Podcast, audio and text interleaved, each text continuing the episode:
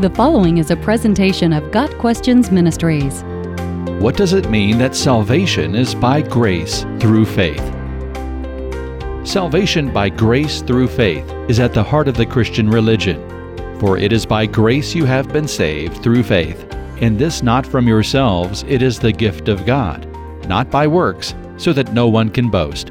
Ephesians 2 verses 8 and 9. The statement has three parts salvation, grace, and faith and they are equally important.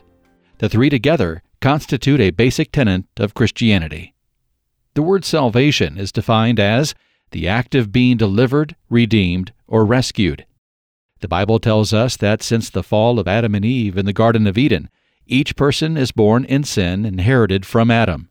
Sin entered the world through one man, and death through sin, and in this way death came to all men because all sinned. Romans 5 verse 12. Sin is what causes all of us to die. Sin separates us from God, and sin destines each person to eternal separation from Him in hell. What each of us needs is to be delivered from that fate. In other words, we need salvation from sin and its penalty. How are we saved from sin? Most religions throughout history have taught that salvation is achieved by good works. Others teach that acts of contrition, saying we are sorry, along with living a moral life, is the way to atone for our sin. Sorrow over sin is certainly valuable and necessary, but that alone will not save us from sin. We may repent of our sins, also valuable and necessary, and determine to never sin again, but salvation is not the result of good intentions. The road to hell, as the saying goes, is paved with good intentions. We may fill our lives with good works, but even one sin makes us a sinner in practice, and we are already sinners by nature. No matter how well intentioned or good we may be, the fact is that we simply do not have the power or the goodness to overcome the sin nature we have inherited from Adam. We need something more powerful, and this is where grace comes in. The grace of God is His undeserved favor bestowed on those He has called to salvation through His love. It is His grace that saves us from sin. We are justified freely by His grace through the redemption that came by Christ Jesus. Romans 3, verse 24.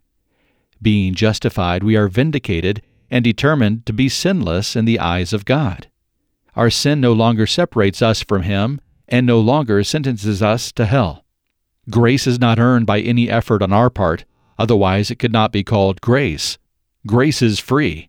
If our good works earn salvation, then God would be obligated to pay us our due.